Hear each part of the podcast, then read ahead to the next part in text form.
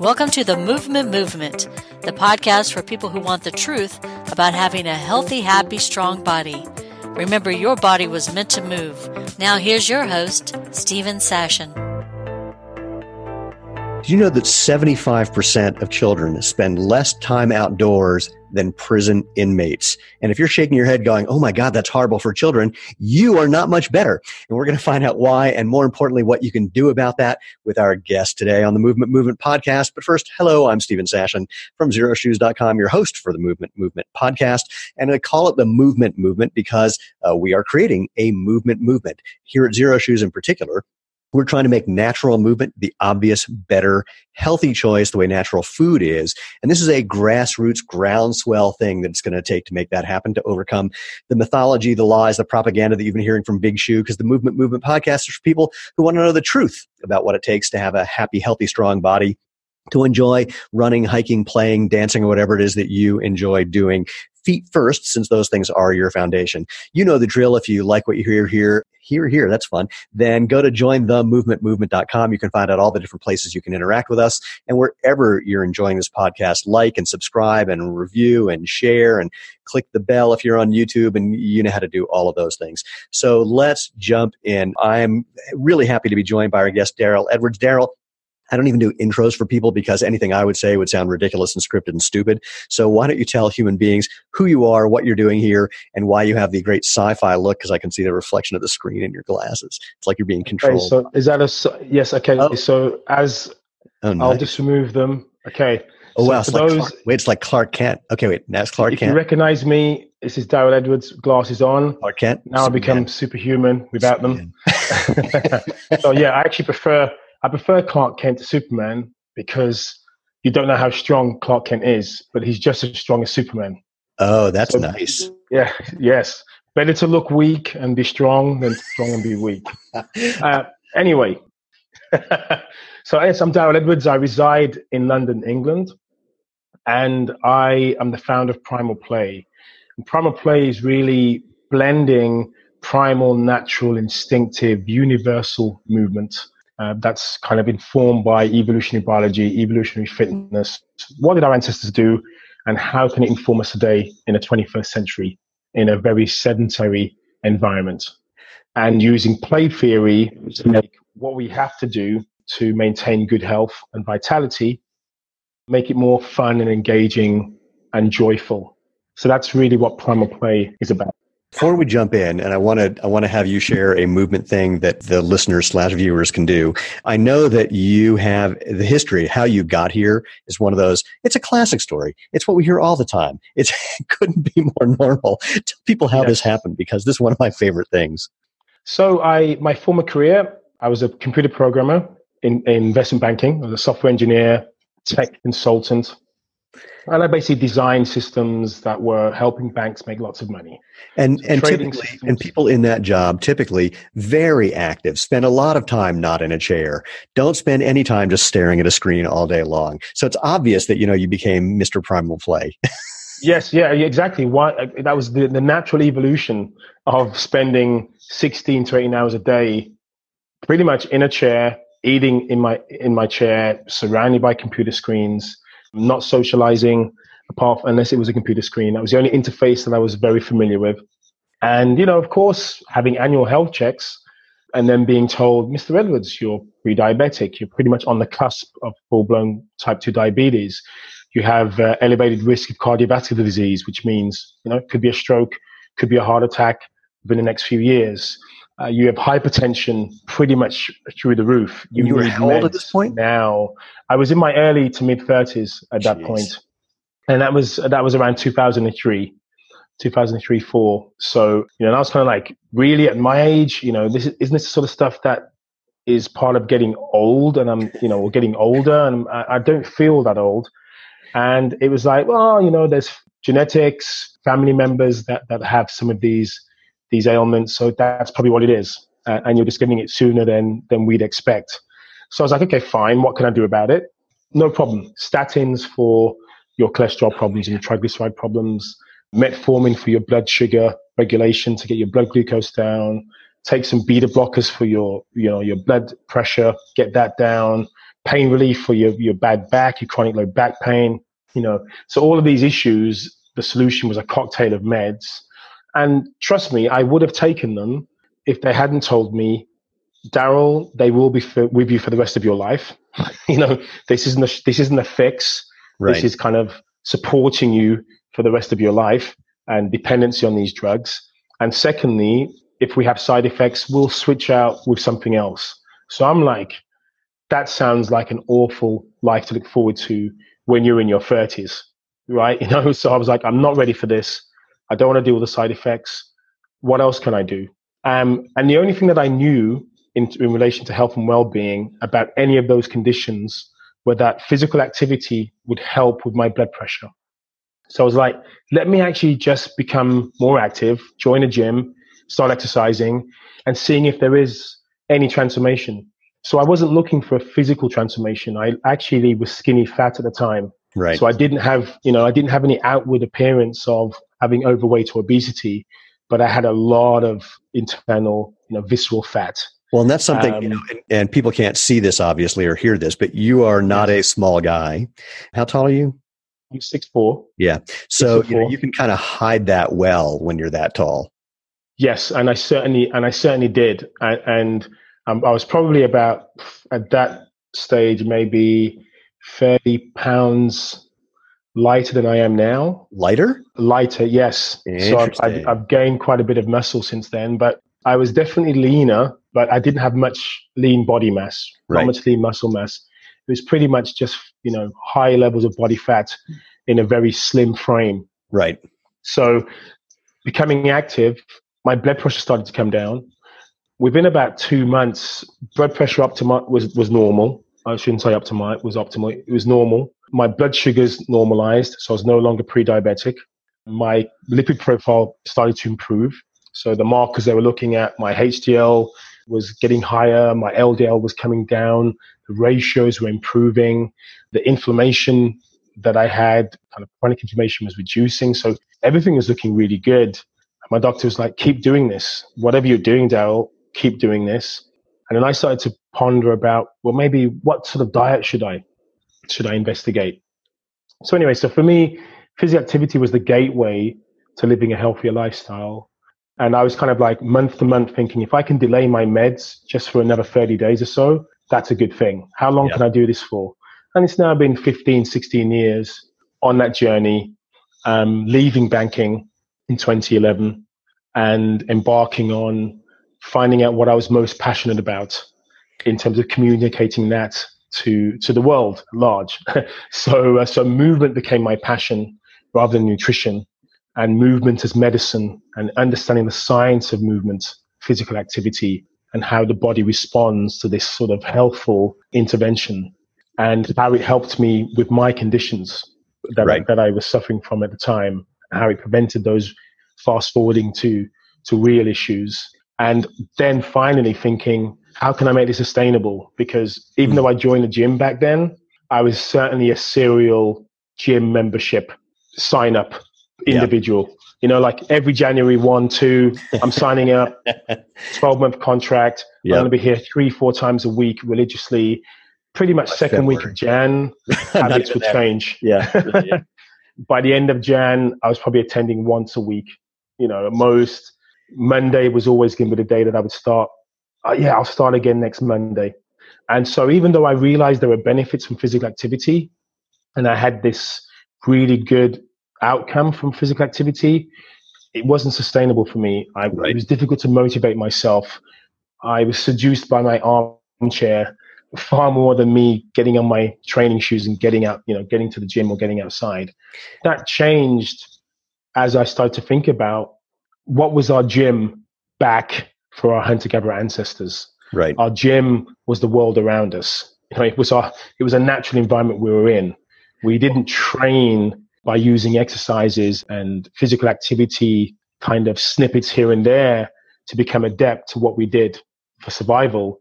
It was living, surviving meant we had to perform certain movement patterns. And so that shift in the way that I thought about movement and how relevant it is to us as humans and how part of that exploration of movement and considering what my body's capable of doing within a natural environment right. is what started to change my approach and my enjoyment of movement. So before we jump into more specifics about that, which I definitely want to do, let's back up and do two things. First, I want to talk about the thing that I opened with, which is what you gave me, the stat about most kids doing less physical activity than prison inmates, and my addition that most adults are pretty much the same. But before we get into even that, is there anything you can think of just to share with people? I always love to start with a movement, although we're already 14 or something minutes in, so we're not starting, but that's cool. Anything that you want to share, some movement, something that people can either do right now while they're listening or watching, or that they can do, you know, later when they get home and they're doing whatever they're doing. Something just to give them a thing to get their body doing something else other than sitting and listening to us. Yeah, so I would say probably a closed chain, open chain movement. So literally, and part of this is going to be some visualization. So I want to imagine you're compressing a ball. Okay? So like, so, so like literally, literally holding your hands up. You, you, yeah. So you're holding a ball. About like right? basketball size or medicine ball size. Um, yeah, medicine ball size. Okay. So if you can see this, literally whatever whatever you can see right now, that's the the sort of circumference of this ball. Got it. Um, let's imagine it's it's made of titanium. Okay, so you're gonna have to push really hard to compress this. Take a few deep breaths. One, two, and really push full tension everywhere. Keep breathing though. Do not hold your breath. Push, push, push, push. You want to squeeze it to tennis ball size. Push, push, push, push, push. Get the fingers closer together. Okay, right. And as soon as you've got that, take a big deep breath in and then expand. So you're kind of pulling now this time. Pull even slower, even slower, even slower. Okay, pull, pull, pull, and really open the chest. And now you're, you're extending this as almost as far as you can. Open your chest, open the chest, squeezing the shoulder blades, and relax. that's good. Thank you. So yeah, that's uh, you know even just using your imagination and visualization you can create quite a lot of muscle tension. yeah, yeah. I mean, that basic, I mean, yeah, for people who are watching, I mean, I was shaking from the tension. So it's a moving isometric thing. But the, I love the contract and then expand part. I especially love the expand because we're, since our eyes are in front of our face, we tend to focus on contracting things that we can see, but not on the things that open up behind yes, us. To the, to the periphery. Yeah. Exactly. And, and you're almost trying to, you know, you're working the antagonist yep. muscle. So you're trying to, in that sense, that contraction is part of that pulling or that extraction. Sorry, you're trying to pull, pull that ball apart as you're expanding the chest this, and squeezing. This is a weird tangent. Two, three years ago, three years ago, coming up. Oh wow, coming up uh, in two days, I had shoulder surgery. I had pretty massive reconstruction of my shoulder. In fact, after my surgery, and they also had to cut my biceps tendon and screw it into my arm in a different spot. My doctor comes in when I wake up and he says, oh, "Wow, we had to do a lot of work in there." I said, "I don't know how I feel about you being so giddy," and uh, and so then I did, you know, all this physical therapy, and it was how do I want to describe it? It was very boy, I don't even know where to begin. Suffice it to say, two years of physical therapy, and it really didn't help a whole lot. And mm. the thing that I, I, I got into this thing a few months ago. I have no idea why. I put a chin up bar in our, the second bedroom that we have in our house, we use it's got a sofa bed and our TV. That's the only place we have a television. So that's where Lane and I watch TV every night after we're done working. And I put a chin up bar between in that room uh, where the bathroom is. So whenever you go in or out of the bathroom, there's a chin up bar. So I started doing just a set of pull ups to failure, but not just you know doing or chin ups actually, but not just trying to get my chin over the bar, but just really extending, getting my elbows behind me. So when I'm doing the chin up, the bar ends up touching the top of my chest. So I'm really getting this full range of a very natural movement. And I started noticing after a couple months, my shoulder was like 80% better than it's been in 30 years.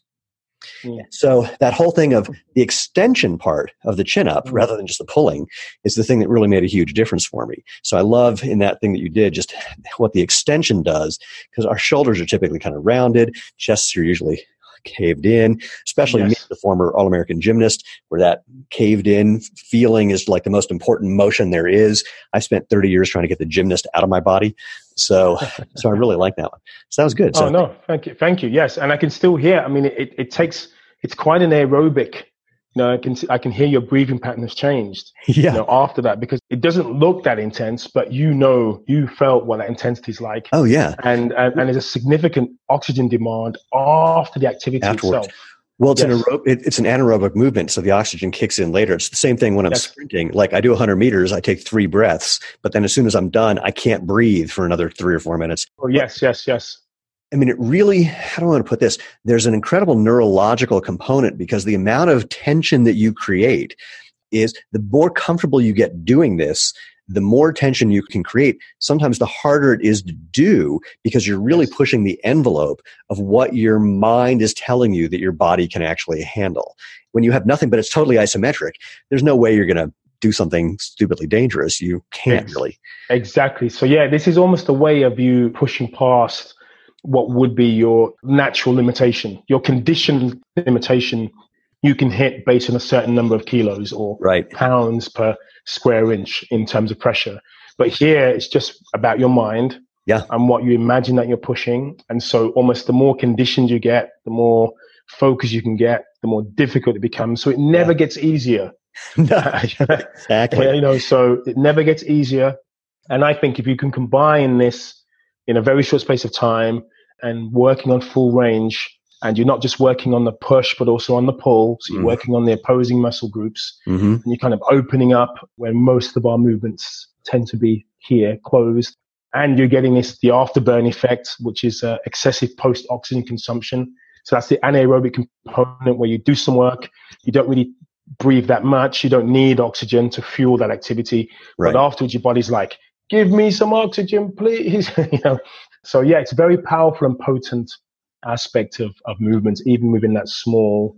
Yeah, yeah. uh, It reminds me the whole post post oxygen consumption thing reminds me of an argument that I have on a very regular basis with fitness guys who are promoting high intensity interval training, and especially the ones who have the instructions just sprint all out for 30 seconds and then rest for 30 seconds, then just do that eight times. And I go, okay, look, if you can do that more than two times, you might be running as fast as you can run, but you are not sprinting. And they go, no, it's not about you know getting the same time. It's like going as hard as you can. I went, I don't think you get it. If you're a real sprinter, you can do that one and a half times, and then you're Totally. done. Totally agreed. I mean, I think even 30 seconds is probably outside of most individuals, Oh, you know, high intensity time. oh yeah, yeah. Look, even Um, if you look at people, so 200 meter sprinters, I mean, that's they're going all out for 200 meters. Not really; they're kind of floating around the turn sometimes, but but there's no one who can sprint all out for 30 seconds. I mean, it's just not exactly. possible. Yeah, So- yeah, yeah. So it's it's yeah. Some of the the HIIT kind of HIIT training protocols I see when you see people saying, "Oh, I did I did my forty five minute HIIT class," and they're and they're and they're pretty much moving all throughout the class. I'm like, that's not Yeah. HIIT. You know, it's probably vigorous intensity, Right. vigorous intensity aerobic activity. But I was like, trust me, you would do like a Tabata protocol is a classic example. Yep. 20 seconds on, 10 seconds off, and you've got and you do it for four minutes. That, It's that's miserable.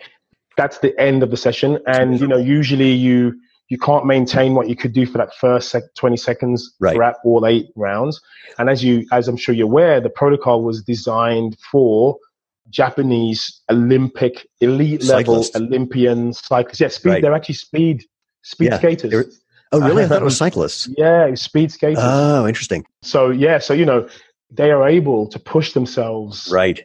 at Well, least psychologically. It's Uh, funny and with Tabata, I, I I certainly can't do it running. There's just no way. And cycling, when I had a, uh, I used to have a recumbent stationary bike in my house. I could get away with it there, but the the thing when I was doing that protocol, I was doing it with a water rower, and for whatever reason, that whole body motion, I could pull it off. But that Mhm. last one, sometimes those last two sets, after it's done, I, I would just fall. Luckily, it was you know low to the ground. I would fall over, and then you know ten minutes later, I'd get up, and I, I loved it. I mean, I really enjoyed doing it. But Mm, man, mm. if you're really going to do it, it is that is a beast. Yes, it's it's brutal. Yeah. So um, yeah, it's unfortunate that it's become almost diluted, Yeah, and whereby you know people, oh yeah, I'm doing it. I did a one hour HIIT session. I'm like, no, you you weren't. You weren't doing HIIT. Let me just tell you that now. And the few times that I have done HIIT, you know, I've done my I've done my Tabata sessions four minutes. Yeah, You know, it's like you're breathing fire. That's the one thing I can say. You're breathing fire. I mean, you you're certainly saying please stop. Even after the first round, you're like, oh, that's not too bad. But Probably second, second, round one, onwards, you're like after the second one, you know you made a mistake. Um, yeah, when, when is this gonna when is this gonna finish? But th- but this is of course the thing that's so so entertaining is people. I'll say like you and me for the fun of it. You you know you made a mistake, but at the same time, it's like, well, I'm not going to stop. I mean, I'm in. I mean, it's only you know six more. I'm in. But yeah, yeah, yeah, yeah. But what's also so interesting is that it is so much a mental thing because you, you have that 20 seconds on and the first five seconds in that 10 seconds off, it's like, all right, I, maybe I could just, I'll do this tomorrow. And then the last five seconds, you know, you're just fighting with your own brain going, all right, all right, I'm going to do it. I'm just going to do it. And then you start getting going again. And the first 10 seconds, you know, it's like, all right, I can make this. And the next five seconds, you're not so sure. And the last 5 mm. seconds, you want to shoot yourself again. Yeah. do it again. yeah. It's, it's a real, it really is a psychological battle. It's incredible. Know, the, the, the brain, the mind versus the versus muscle. Yeah. Um, but really yeah, it's, it's, it's a very effective protocol. You can save yourself a lot of time, but I think we just have to make sure we are doing pointless doing four minutes jogging right you know and then saying oh yeah or you know or 45 minutes jogging saying hey i did a HIIT train a HIIT jogging session um, you know, 20% of my you know my potential going all out mm, no not, not so quite so yeah. moving moving back to the, the, thing that we opened with about kids spending less time outdoors than inmates who do an hour a day typically talk to me about that and just sort of where you found that and how that's impacting what you're doing. And also just how you're seeing that true for adults as well. And basically just that's an amazing statistic that we, that look, I spend most of my day, I'm standing or walking because I've got a treadmill desk, but I spend most of my day in the office. I'm on the track on the weekends and sometimes once or twice during the week.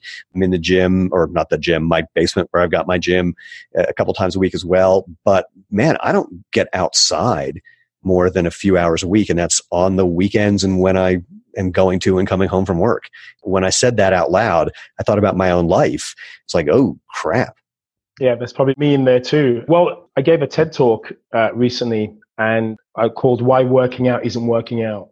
Nice. And it was just one of the stats that I pulled. I had so many interesting stats around both children's physical inactivity and the epidemic of physical inactivity and also for adults. So children from sort of five to 17 should be getting an hour a day. That's the minimum recommendation by most health authorities, public health organizations. 60 minutes per day of moderate to vigorous intensity activity. Two to three days a week should also include, you know, muscle building, climbing, jumping, you know, that, that, that sort of thing, intense, vigorous intensity activity. So when you compare that to what kids are actually doing, then that's where you hit this 75% of kids not doing that, not getting outside for one, and not meeting that level of physical activity. And when you get more scientific and look at the research, the research tells us about a third of adults, UK and US, meet the guidelines of 150 minutes per week. Wow. Right? Of moderate intensity physical activity. So that's kind of like brisk walk, jog, going for a run, biking. That, that gives you an idea of what moderate intensity is. And it also includes two days a week of resistance training. So there are many people who may hit the aerobic component, but certainly aren't hitting the resistance well, component or vice the, versa. The people that I know who are hitting the aerobic component, who are doing, who are like runners, a lot of runners, they, despite my repeatedly saying, do some strength work.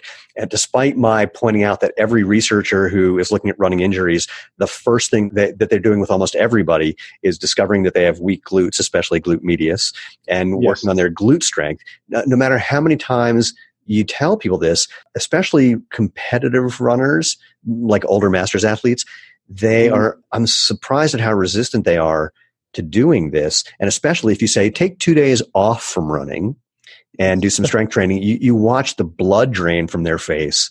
I mean, it's yes. amazing to me. It, it is amazing. And, and, and just to take that, just to take that one step further in two directions, actually, let's go towards the sedentary individual and the non-exercised individual. So the research U, uh, UK, US adults meet in the guidelines, that's based on a questionnaire.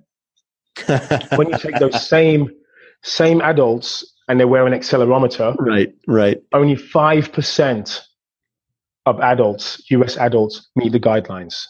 5%, one in 20 yeah. adults. And that's not even including the resistance component. So it's probably Right. even less than 5% most likely. Amazing. So yeah, it's horrendous. So it's about 8% for children Right. uh, in the US meeting the guidelines of 60 minutes um, based on accelerometer data and um, 5% for adults. There was an app that was created uh, by some people that I know here in town. It was basically a pedometer for kids. And the idea was that for as many steps as you took or however active you were, you got points. You could trade those points in for stuff you could, you could buy, I guess. And as soon as I heard this, I said, okay, it's going to sell really well for a couple of years because the parents are going to go, oh, my kids totally need this. And Mhm. then it's going to fade because the kids won't use it or more accurately, they'll probably sit there watching TV, just shaking the thing around. And then when I saw the promo video for for this device at one point, they actually had a kid who was just shaking the thing. And I was going, how, how, why, why did you put that in? And it, it's exactly what happened. Like parents thought it was a great idea, but there was not one kid who was thinking, oh, this is awesome. I totally want to use this to win valuable prizes. And it really is uh, outrageous. The, of course, there's a funny thing about Fitbits and stuff like that where for a lot of people, the fact that it's tracking your activity suddenly makes activity less interesting because it seems more goal oriented than enjoyment oriented. Yes, and, and, and I actually cover some interesting stats again. I'm kind of plugging my TED talk, but, Uh, but do. interestingly, 50% of people who buy wearable tech for activity, like Fitbits and, and the like, Yeah. just keep them in their kitchen drawer or whatever. They, they literally buy them, Yeah. pop them away somewhere, they never see them again. The other 50% who use them after three months, only 26% of that 50% are still using their devices. Right. and and so it actually doesn't increase it will increase the amount of physical activity for those who are probably already Physically interested in staying active anyway yeah yeah so so we'll probably get more meaningful data and it might give us a, f- a bit of gamification when we go oh you know i haven't quite hit my target today but for your average joe or jane who are looking to start that renew a relationship with exercise i believe it's actually detrimental because it becomes almost like a, a burden Yeah, yeah. know you it, Did I it's- missed it again? If yeah, you miss it I mean, one yeah. day, it's like, uh, I missed it again. You start to feel bad. My my Yes. sprinting training partner, she's 65. She's a world champion in the 200 meters, and she's multiple world champion or world medalist at least. And uh, she says, for me, it's the exact opposite. I said, what do you mean? It motivates you? She goes, no, it tells me when I need to stop. She says, you finished your workout for the day. All right, all right. Yes, you- yeah. you're doing too much because that's the. I suppose that's the you know the the other side of the bell curve. You know, so obviously we know for sedentary individuals they suffer increased risk of all cause mortality. So all Yeah. causes of all deaths, fifty percent increase in in all cause mortality if you're sedentary, as opposed to just hitting the minimum guidelines. But also, if you go and then there's a bell curve, which is around sort of 300 minutes to 450 a week hmm of physical active moderate intensity and two to three times of resistance training. Once you go past that, which actually mirrors our hunter gatherer ancestors, actually pretty much identical. Once you go past that and you go into the sphere of elite athletes, you can actually again start having these issues with chronic inflammation, with Right. orthorexia, with upper respiratory tract infections, you know, increased risk of injuries, probably long-term injuries and disabilities. We need to be hitting that sweet spot where I'm we're curious. promoting health.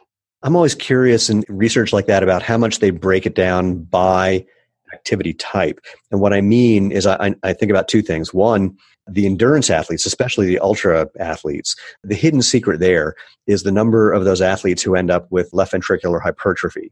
So the left Yes. ventricle of the heart gets enlarged, causes rhythmic problems. This is what Micah True, if people read Born to Run, this is what he died from. Uh, typically, when Mm. you have left ventricular hypertrophy, it leads to something essentially a heart attack. And people don't like to talk about that one, not surprisingly.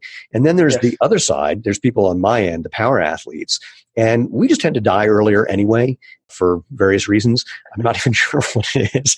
You know, maybe live faster, die earlier. There, there are not as many power athletes, so they're a little trickier to study. But you look at power lifters, you look at sprinters, you look at football players. Now, again, a lot of drugs involved in some of those. That's a different story. But power athletes in general tend to, you know, be on the, the lower side of that mortality curve as well. Yes, they, I mean they, they tend to fare better, apart from kind of NFL athletes where concussion obviously Oh, plays yeah, a part, and, and. Average life expectancy is really low. I mean, it's Yeah. much lower than sedentary individuals. actually. But in general, the fitter we are. So if you just look at, at not performance, mm-hmm. uh, certainly not elite levels of performance, not even club level of performance, but your, your average Joe or Jane who has a fairly healthy spectrum of, of fitness and, you know, low resting heart rate, good VO2 max, um, you know, good grip strength, good kind of, you know, mobility and function. I mean, those individuals tend to live the longest with good quality function, you know, with, you know, re- rejection in cognitive decline and the like. So I think there is a way for us to, to find that sweet spot yeah. in terms of the activities. And it tends to be, I would say, a much more generalist approach to movement. So not, certainly yeah. not being the ultra endurance athlete and probably not just being the, oh, I'm just going to pump iron and that's all I'm going to do. I had a discussion with someone yesterday actually about I don't need to do any cardio at all because I do more than enough when I'm when I'm lifting weights. And I'm like, have you seen how many? And again, drugs do conflate this a little bit. But I'm like, have you seen how many Olympic lifters, power lifters, you know, strongman competitors, yeah. bodybuilders? You know, they they're dropping, they're killing over yeah. and dying in their forties. Yeah, like forties and fifties. So, you know, I wouldn't be too confident about. I don't need my don't need aerobic uh, cardiovascular yeah, I, I, think work. Good, I think that is a bit myopic. I have a friend who's a who his he's a, a long distance runner who has a great story though, where there's a whole other twist to this. He went to his doctor for a checkup, just like annual physical or something, and his doctor said, "Wow, your resting heart rate's like 42. That's amazing." And then the next day, just coincidentally, he was going to see a Chinese doctor who did traditional Chinese medicine. And the Chinese doctor took his pulse and it was 42. Is oh my God, you're about to die. And, and the, and the difference is that in the West, the idea is your heart's in good shape because, you know, you've done these things to get it so that it beats more slowly and more vigorously. And the Chinese idea is you only have a certain number of heartbeats. And so the things that yes. you've done to train to get to 42 means you've worn it out and you're going to be dead soon. I don't know who's right, but man, I love the fact that it's like two totally different perspectives where you can really see each of them has can, might have a point. Yes, you could say they, they both have a point. I mean, the, the research actually, well, I suppose the West, most of the research is Western, but but the research tends to point to, I mean, if you if you can drop your resting heart rate by 10 to 15 beats per minute, you will half your risk of stroke, cardiovascular disease, oh, wow. type 2 diabetes. Just that one change, controlled for you know many other things, controlled for diet, and so on. Stress that you're dealing with, sleep deprivation, all those controlled, just dropping that, reducing that. Of course, there are ways you can reduce it, which are probably very extreme. Right. So even for myself, my resting heart rate used to be about 58 beats a minute when I was when I wasn't doing anything at all. Now I'm in the late 30s, so I can go down to 34. Right. And believe me, when I've been monitored by my doctor, oh, they freak my out. doctors are always like, "Oh my goodness, yeah, yeah, you, we need to check for arrhythmias. We need to check that everything's yeah. fine." Yeah. And I last, uh, so I've had my heart checked regularly for the last ten to twelve years. Once that became a lot lower, and I last had it checked this year again, twenty-four hour ECG, or EKG, mm-hmm. I think you guys call it. So I had a twenty-four hour EKG, all sorts of other tests, and fortunately, at the end of it, they was like, "This is a really well conditioned heart, no issues." Yeah everything's good keep doing what you're doing. And I don't do any, to, to be fair, I don't do any endurance or ultra endurance type of work. I do mainly, you know, anaerobic. Most of my cardio is walking, right, at, at, a brisk pace. So I do quite a lot of brisk walking as well as kind of normal pace walking, and I feel that's a much safer, lower stress form of cardio that probably suits me I, I, I was at the I was at the doctor this years ago. It was when I was actually training more before I started a shoe company, and I went to the doctor and they they wanted to do an EKG on me, and it was one of these things that it's a little portable device. It's you know really fast. It does like ten seconds, and that's all mm-hmm. they need to to get it. And they said, yeah, we have to get a new machine in here because in that ten seconds your heart's only beating twice, and so we don't have enough info. I said, I said, you know, I've been having this thing where when I stand up I get a little lightheaded, and the doctor's, yeah, your resting pulse is four 40, your blood pressure is 110 over 70. What do you expect? I said, yes, yeah, yes. Good point. you know, it's good that, I mean, I think whether you believe more on, on the Chinese side or Western medicine, I think it's just great that we can now have these, these additional diagnosis tools yeah. that can let us know that, hey, actually, you know, you don't need a pacemaker or, you know, you haven't burnt yourself out you right. know, and you don't have, you know, you have really good blood pressure and you have a really good resting heart rate and you're, you respond well to stress. Because I suppose that's the other thing. Like if you, mm. you know, if you don't have a stress response and you, you know, you're completely chilled even when it's, oh, there's danger, you know, like well, that's the one that's so interesting. A friend of mine, he had a company years ago. He was the first person to do this. They they had a neoprene vest that they had a bunch of sensors in, so they could do real time data sensing over 24, 48 hours with it. This how far back it was a Palm Pilot, and so you have a Palm Pilot in the pocket. It's recording data, and uh, so there was this whole theory then about heart rate variability and that you want your heart to be able to go up and go down. Just as you breathe in the your pulse goes up. As you breathe out it slows down. Just that alone it was the first time they were able to measure that in real time. And the idea was that if you had no heart rate variability then that was a bad sign. People are, have developed apps for training, especially for distance runners, to let you know if you've recovered enough after a run is when your heart rate variability kicks back into being normal instead of being flat, where as you breathe in and out, it stays the same. And when they developed this, they had one of the guys, I think, in their company just put it on to test it. And he had like zero heart rate variability. And they said, mm-hmm. uh, You need to get to the doctor now. And they got yes. on the doctor, did an EKG. I think he had like a double bypass the next day. It was, you know, yes, really yes, touch and go. And people, I think, I think it's a really cool point you're making is people don't appreciate that you are supposed to respond to stress. It is supposed to suck somewhat, and you're supposed to be able to deal with that appropriately and come yes. back from that. That that that whole sine wave of how you're responding is the important part, not this imagined totally chill, nothing affects me, away we go. Yeah, yeah. yeah. I mean, that's not a survival mechanism. Again, it makes me just. It, this makes me wonder about some of the the negatives of the mindfulness movement, transcendental meditation, is it's very easy to be chilled out in a dark room, you know, listening to Enya, incense burning, eyes closed, some, you know, dripping water, running water, you know, like it's easy to be chilled in that scenario. Yeah. but like if something was to go down, you don't want to be the person who's like, oh, I'm just going to stay here and just stay chilled. No, you want to it's like I've got to go. We've got to we've got to take action. Now, yeah. You know, so the the flight response is is. it's a real is, is, an important part yeah. of, of the stress response yeah for some people i had a very die-hard that's a fun way of saying the, this phrase meditation practice from the time i was about 18 till i was 38 and to develop the skill of knowing how to chill out is good. I was doing biofeedback back in 74 and I could do some really crazy things. I, I could change my uh, heart rate, my blood pressure pretty quickly. I could change my brain waves pretty significantly, muscle tension, temperature, all these pretty wacky things that uh, most people think are impossible or really, really difficult to, to master. But with the right feedback, you can do it pretty quickly. But so being getting that skill of being able to come down is nice. But frankly, for me, the thing that was the biggest how do I want to put asset, if you will, for being able to do that was not caring if I felt like crap. Yeah, yeah. I was, I suppose.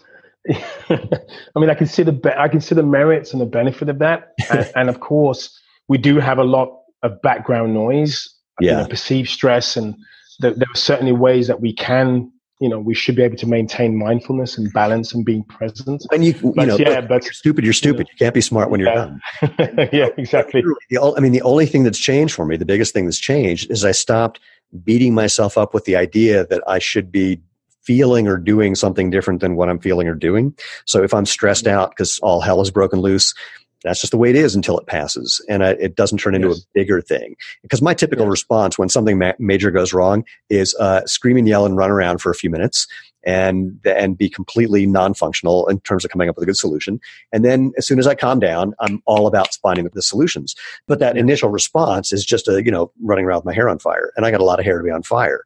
Uh, so but that's just the way it is you know no big deal. Yeah yeah. Not acute and you know and that acute response you know, it forces us to be focused. It, it, you know, it, you, it, it, helps us to be, maintain resilience. You know what's interesting on the forcing to be uh, focused. So I mentioned to you before we started this a couple weeks ago. I had a kidney stone, and for people who know about these things, it was almost it was six point four millimeters, which is a big deal. It was the most excruciating thing I have ever felt in my life. But the thing that was so fascinating is that for brief moments, I couldn't do this continuously, but for brief moments, if I could if I wasn't trying to find a way to not feel the excruciating pain. If I could really just mm-hmm. dive into the sensation, if you would. It was so mm-hmm. all encompassing. It was so big that it was oddly euphoric for brief moments and then it would go back to jesus you know i mean just yeah. terrible pain but like there was these mm. pieces where i would literally get lost in the sensation and had no frame of reference for whether it was it wasn't pleasant even. It was just it was so all encompassing there was nothing else which was fascinating. And you can't get there. A friend of mine actually he's um, he was one of the first western meditation teachers. He unfortunately died a number of years ago. His idea is that meditation is actually an artificial process of trying to recreate the focus that you get when you're in pain. Because when you get that painful thing and it lets you focus like that you can't do it any other way and there's a healing component to that kind of attention and so his Ooh. idea is meditation is just to fake that and get the closest thing you can without wanting to kill yourself and so uh, that he has, and he has wow. a whole, whole thing he developed around that. It was very, that's really interesting. Yeah, I mean, I, I I try to bring that focal point around from a movement point of view, mindful movement in a child at play. So a child at play, regardless of how busy their environment is, whatever's happening, whatever the intensity in terms of physical intensity of activity, they they're, are mindful. They're, they're completely in the present. They're yeah. completely in it. So, so I would say this is just from my focal point that play is a great enabler of this this mindful. Nothing else matters mm-hmm. apart from what's happening right now. It's not even the end. Who cares about the end result?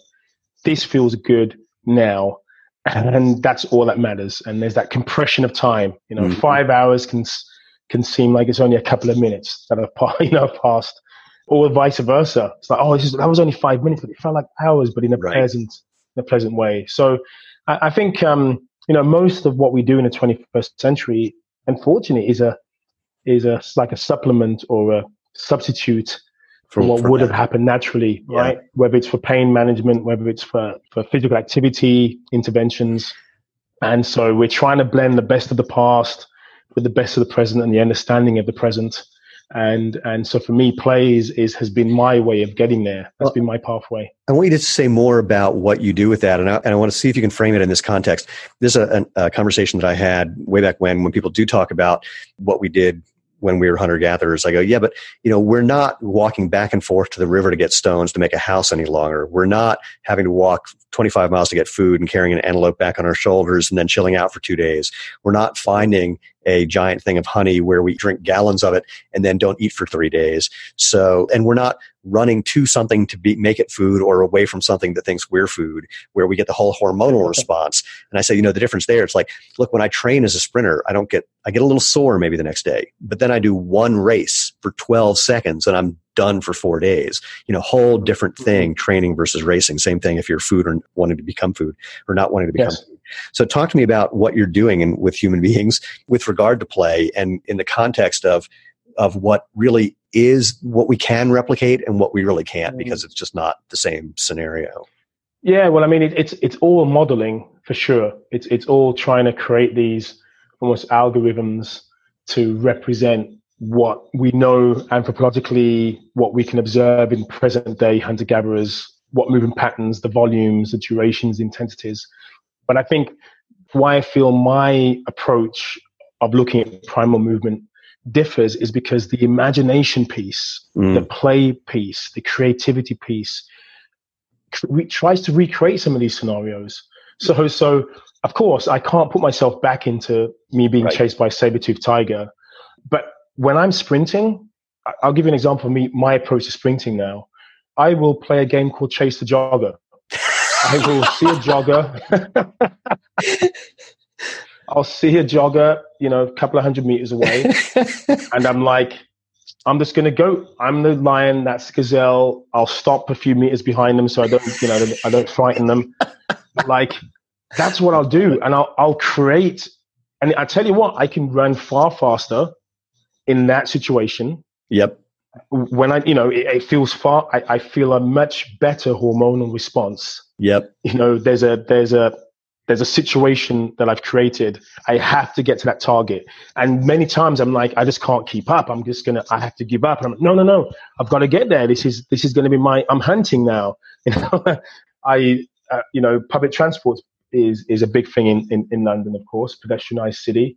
And so sometimes I'll chase the bus. Right. I'll purposely miss miss the bus, and I'll try and I'll try and sprint to the next bus stop. Love it you know, and people on the bus are like either laughing at me or concerned for my welfare, you know, and I'm huffing and puffing. And but I tell you what, you know, cr- having a real scenario, yeah, yeah, really matters. Um, is I think gets us even closer to what we're trying to create, rather than it being, you know, right at 2 p.m. I'm going to do a 200 meter sprint yeah. session and a fartlek training for, you know. So for me, I've tried to create a structured, unstructured approach to how I play and how I move and how I interact with the environment. When when I lived in when I lived in Manhattan and rode my bicycle, I had the opposite of that, where I was the gazelle and the cars were you know the ones chasing me, and yeah, and it was, yeah and for a long time it was really fun. But then I, when i committed to moving away from manhattan i realized that part of what i was good at was just suppressing sheer terror. But although yes, that is it's pretty terrifying but, but, when you're being chased that's actually what's going on. And and yes. i gotta tell you that was when i was in the best shape of my life.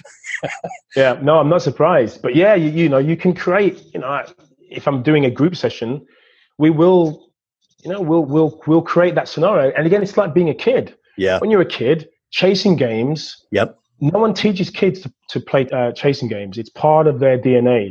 You know, it's like dogs playing chase. Kids will do it. It's a universal game. And I think this is part of what stays with us. That's what stayed in our DNA. And so, right, we can't replicate all of that environment from the past, but a lot, so much of it is still within us mm-hmm. that as kids, we recreate it. Kids will still continue to crawl, even though they can start walking properly right? They will crawl over things, even though it may not be socially acceptable to climb, right? You know, but they will. It's like, no, we want to do this. We want to jump. We want to climb. We want to carry. You know, let's piggyback carry. They they they had no context for that. It's just like they don't see adults doing that, right? Right. Carrying each other necessarily, but it's just like, no, let's just do this. So I've just tried to recreate that that nostalgic aspect of my childhood recognizing that most of it is not just about childhood, but it's part of our is human behavior that as adults we suppress very well. Right. And for most of the animal kingdom, they continue that. You know, big cats will still continue to play. They don't just go, "Ah, oh, we're big cats now. We don't play anymore."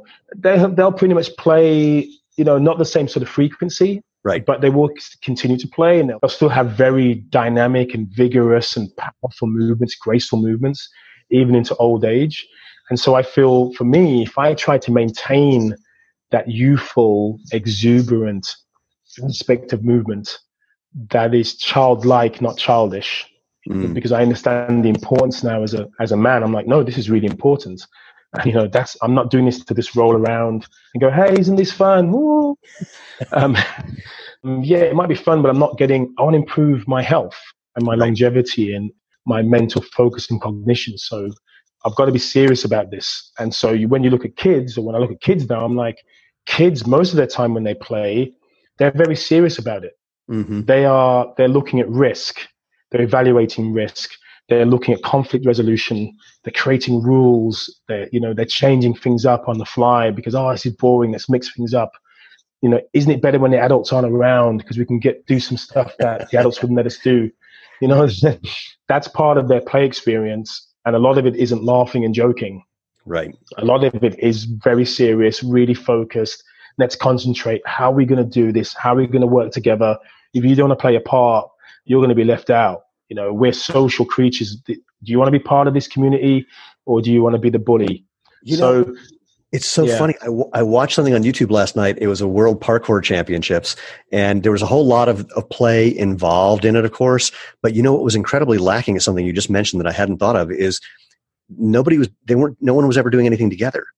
It's all just an individual thing, and it's competition yes. and it's fun, but no one's doing anything together. And yes. that would be a whole amazing twist to that activity. Yes. Yes, because the most the purest form of play is when it involves other people. Yeah. Right? It's not yeah, of course you can play by yourself, but you know, it's much better when you're creating. You, you know, you're involved in creating the play space, the play environment, the rule set. You equalize because oh, you're you're new to the game, so let's make it a bit easier for you. Let's change the rules on the fly you know, oh, we haven't got the right equipment. Who cares? Let's do, you know. So I, I, I do think for adults, even though we've got all of these like OCR racing, you know, for example, where they go, okay, we do have some a teamwork element. Mm-hmm. You know, mm-hmm. that is part of that, right? Or CrossFit, where yeah, we've got a group, we've got great camaraderie, and but most of it is still about individual. about the individual. Yeah, the individual gets the medal. Yeah, you know, yeah, I'll help you, but if I'm gonna if I'm gonna lose by helping you, maybe yeah, maybe not. So we've got a lot to learn from, I would say, from childhood play and and, and the true play ethos. Which so what's another example of something you'll do in a primal play workshop with people to hmm. get them into this? So I, I play a version of tag called Primal Play Tag, uh, which is like a modified kids game where you play partners or, or as a group, and you'll just pick certain parts of the body you can tag, and you'll play simultaneously. And for some, it might start off quite combative, but then when you realize you are almost like want to have a rally, and and so most people are laughing immediately, and they're getting out of breath, and they're you know it's really challenging on their balance and coordination. But if you can get laughter instantly, and you're enjoying the process, but you're still getting all the ticking all the boxes, the fitness boxes, the components of fitness boxes, that's what I'm trying to to recreate. So animal movements are a big part of that. You know, different types of crawls and jumps, and again creating this environment where you go, it just doesn't matter what people, what I look like, you know, what are people wondering what I'm, what I'm doing. And, you know, you finish your session, you finish your, your game and you feel, you don't just feel great because of the endorphin rush, mm-hmm. you know, the being swamped with endocannabinoids because it's like your body's like, oh, I'm in pain. Oh, don't worry about it. Here's some endorphins to suppress the pain. You feel great because you felt great for the entire time. Right. Right. You've been you've been laughing, you've been joking, you've been releasing oxytocin, you've been maintaining eye contact. You've recognized that collaboration and cooperation matters, and the competitive element drops significantly. So so that's something we've we've lost, I would say, as adults. We've lost the ability to truly just play the game. Right. And, you know, wouldn't it be great to see? I don't know if you ever see, if you watch Wimbledon, for example, or, or the tennis, and sometimes you know, players have been knocked out and they'll be doing training sessions with some of the some of the guys who are still going through and they'll just you know they'll start doing trick shots. Right. You know that they'll they'll like the ball bounce twice who cares? You know they're not trying to ace each other on the on smashing each other on the serve and they'll have these incredible rallies and they're laughing and joking and so that's i suppose that's what i'm trying to create. Yeah, yeah. You're almost creating this this rally mentality where it's like, you know, or you're playing, you know, you're playing soccer you know, just keep the ball up, whatever it takes. You know, everyone just, you know, the ball cannot cannot touch the ground. Well, and, yeah, yeah. What you're, what you're describing is interesting because it's not it's not that the competition has been removed, but it's been but it's sort of serving a different purpose. Yes, it's not the it's not the or it's a different um, kind of, it's a different type of competition. You're not trying to win slash beat someone, even if you're, you know, when you're playing tag, there's definitely, but it has a different flavor. Uh, like, you know, if, if, you're working with people to keep the ball up, I mean, that's, there's definitely a goal. You're trying to do it, but you're also yes. doing it and rooting for everyone. You're trying to be helpful for everyone, everyone at the same time. Yes. Yes. So you're trying to keep, you know, it's like dogs play fighting. You could have a, a boxer dog, Great Dane, and a Chihuahua mm-hmm. and they can play fight. Right. And the boxer knows if I just smack the Chihuahua the first time we, we start play fighting, it's game. The end. That's the end of the game. Yeah. Right. you know, like I've, I've not I've knocked the Chihuahua out. That's it. If the, the boxer reins it in or the Great Dane reins it in, the Chihuahua can still go 100%, and they keep that game going. That's what it is. Still competitive. It's still you know it's still part of that, but it's not the main aim. Right. And and so yeah, pretty much it's the activity, not so much it's the it's the attitude mm. that you bring towards the game, that you bring towards the movement pattern, which is is important. What so I've just modified games to make them and activities to make them more playful, but to still give you the the result you want from fitness. I, I'm thinking of I'm comparing this to the things that are popular where on the one hand is the competitive part it is completely out. I'm thinking of something like Zumba, which I refer to as New Age aerobics, and um, I'm not trying to denigrate it really because it's it is ter- it can be terribly fun. Just you know, not my thing, but I know people who totally love it. But again, there's nothing. There's there's not a real challenge there. There's certainly no competitive aspect.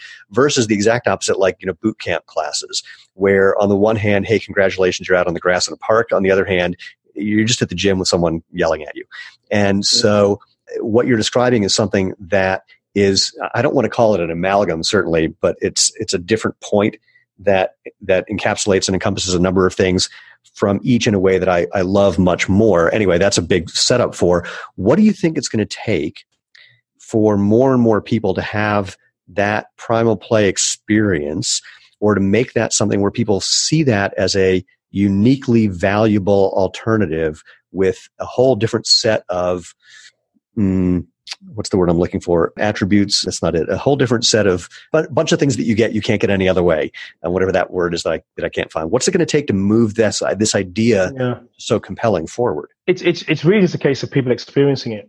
So so I've traveled I've traveled a lot. I've been exposed to lots of different audiences. From the most serious, you know, elite athletes to those who've been very sedentary, you know, couch potatoes, those who have mobility issues, and you know very young to much older adults. And for most people once they experience this it's because it's part of us. Right. Fun movement enjoyable movement is part of us. It just kind of people just you know have this kind of eureka moment where they go hold on a second. I've got you know it's like a bit like muscle memory right? You know we've all got this muscle memory if we were formerly fit or athletic or did track at school or whatever and it doesn't take much for us to get that back.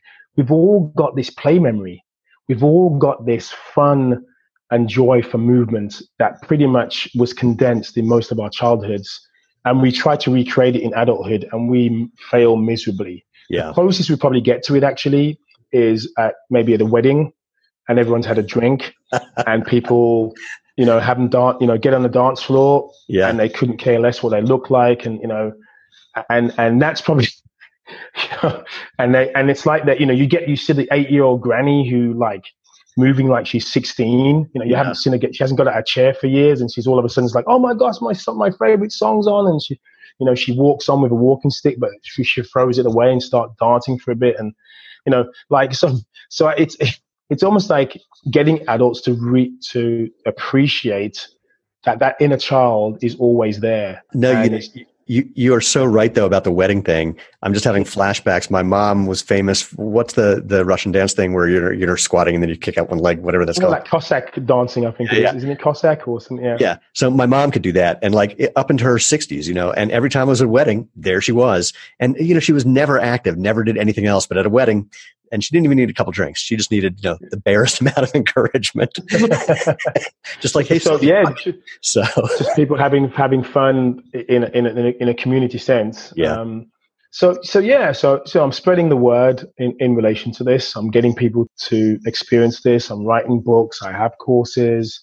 I'm training trainers. I have a certification program. So it isn't just relying on me now. Yeah. There are other disciples who who who believe that this is an important kind of intervention uh, and is and is different enough to say, you know, not disparaging anything else, but it's like yeah. you do want to have a love affair with movement, which is more love than hate, mm-hmm. and that you can do anywhere, and you recognize that you are the best equipment you have, mm-hmm. and and wherever you're at is the best gym you, are in. Mm-hmm. That's all you need.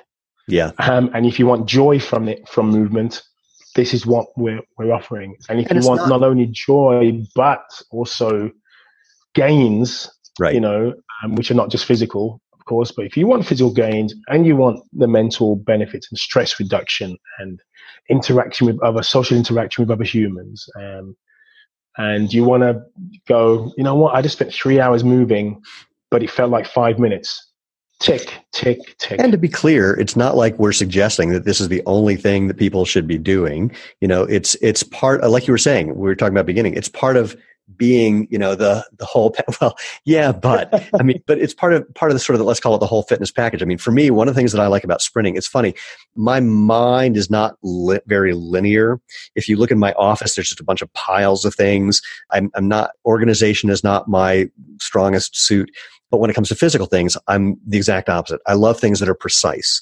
Sprinting is very precise. I love target shooting, like archery, or when I was a kid, I did uh, I did target shooting, rifle shooting. Things where it really like at the end of a race, when someone says, "How'd you do?" My answer is, "Do you want it with the excuses, or do you just want the time?" Because you never get it perfect. And I, yeah. I, but I love that. There's something about the intermittent reinforcement of never being able to get it perfect, and you're always trying. At the, and yeah. at the same time, to turn that off and just roll around and have fun. I'm not I'm not trying to say that's what primal play is, but the flip side of doing things that are just fun, that's just another another flavor. It's a different a different scoop of ice cream. And having all of that exactly. Yeah. Exactly. It's you know, it's it's like having a smorgasbord buffet, or do you want to go to a five star, you know, Michelin restaurant? You know, at the end of the day, they're both serving food. you know, they can both serve very nutritious food. It's just a different way of getting there. Right? Yeah. Yeah.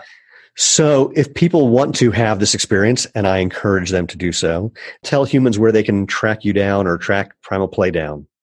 Yeah, the best place is probably my blog, which is primalplay.com. I'm known as the Fitness Explorer, so you can search on social media channels, Instagram, Twitter, uh, on YouTube for the Fitness Explorer. Um, I have a book called Animal Moves, which was a Amazon bestseller. It's a great book. The UK and the, and the US. Thank you. Thank you, Steven. And also, probably the best primer, uh, 16 or 17 minutes or so, um, is my TED talk, uh, Why Working Out Isn't Working Out. And I think that probably covers. It's a good, yeah. That's a good start. yeah, I think that's a good good introduction to how you can get in touch with me. I was going to ask anything we left out, but as the words started coming out of my mouth, I realized there's nothing, we didn't have an agenda. And certainly we covered a bunch of topics that we never expected because I don't plan any of this. But is there anything else that you want to add before we call it a day and thank people for joining us? Yeah, I suppose if you want to find out more about the importance of play, mm. I hmm. do have a free ebook available at my website at primalplay.com. And I also have a, a significant evidence base. So if you're interested in some of the science, yeah. Not only about play, but also about physical activity and the health benefits, physical and cognitively, then come onto my website and uh, there's more than enough to keep you interested uh, for a and while. It's one of the things that I really appreciate about you is that this isn't just some idea that you cooked up and away you go, just trying to convince people without anything underpinning it. Not that people need the the evolutionary underpinning, but to see that it's there. Some people actually do. They really need to justify it in some way, but also yes. just see it. It's a nice thing in the same way that we're talking about like different physical activities being valuable to have both the physical and the cognitive piece playing together it's just helpful so that you don't feel like you're just you know, you know goofing around that there's that there's really a, a there there it connects you to history in an unusual way it connects you to i mean i don't want to sound overly new agey in this wacky way but i mean it really does connect you to humanity in a way that you may get on your own just from doing the play. I was going to say the work, but it's doing the play because you feel it. But yes. but to actually understand that as well. It just gives it an extra depth. Like the physicist Richard Feynman, someone said to him, you know, I, I, would hate to be you because you just see everything as like mathematics. He goes, oh, no, no, no, you don't understand. For me, it's so much richer. When you see a glass of water, you see a glass of water.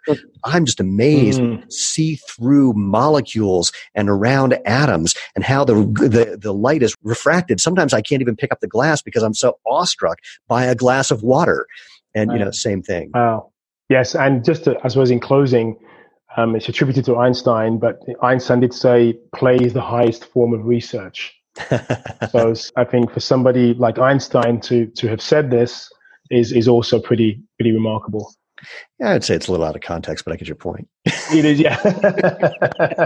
it is just a bit, but but but it is attributed to him, and I suppose it's just describing I mm. think what he meant by that is that so much of what scientific research is is an intellectual form of play because you're really just toying with these ideas until something starts to sift out of not being linear, not being rigid, of really just enjoying where it's going to go and how it's going to go. And there are, you know, some rules that you're playing with. So it, it's, I would say that, that what he's talking about is, let's call it the intellectual version of exactly what you've been talking about. Yes, exactly. Oh, I, I, totally agree. Yes, yeah. it, it, enables you to be a better scientist because you're constantly thinking about, you know, what's outside of of my present consciousness. Yeah, what do I what what are the what are the known unknowns? What do I know that I don't know? And how can yes. I start playing in that realm and see what I discover? What Phys- I discover. It's my favorite thing when physicists when when they're about to discover some new thing or examine some new thing that they haven't been able to look at before. Half of them are going, "Oh God, I hope I'm wrong." because if they're wrong, it means everything is upset. Everything is on the, is open for for reinterpretation, which is incredibly exciting and very playful. And boy, to you know to have it especially at that level where with our current understanding of, of the way the world works, to get something totally new would be just oh man, what a blast that would be. It's this morning again with your with your whatever your your toy the toy that you wished for as a kid, I suppose and, you, and birth, your birthday morning. It's just a, a, another year. Oh my goodness, what am I going to get this year? What yeah. you know, what has come out this year? What technology has, has has led to this device that I have in front of me? But yeah, it's been a real pleasure chatting to you, Steven. For, uh, for as sure. always, Darryl. So, well, A, thank you again. B, I hope people do take you up on it and go to primalplay.com. And signing off, thank you all for being here, of course, and being part of the movement movement, where, as I like to say, we are creating a movement movement of getting people to understand that natural movement is the obvious, better, healthy choice, the way natural food is. And I want to thank Darryl for being one of the people who's contributing to this new zeitgeist, if you will. And that is a phrase that is way too ridiculous to have said, but there it came out of my face anyway. So if you want to be part of the movement movement, and I would love it if you are, go to join the movement movement.com. You can find out all the ways that you can interact with us. If you have any questions or comments or want to make a recommendation for anything on the show, you can also just email move at jointhemovementmovement.com. And of course, do all those things to review and share and like and click on the subscribe button and hit the bell on YouTube. As I like to say, if you want to be part of the tribe, please subscribe. Thank you so much. And until next time, live life feet first. You've been listening to the Movement Movement podcast with host Steven Sashen. Remember to join the tribe and subscribe at jointhemovementmovement.com.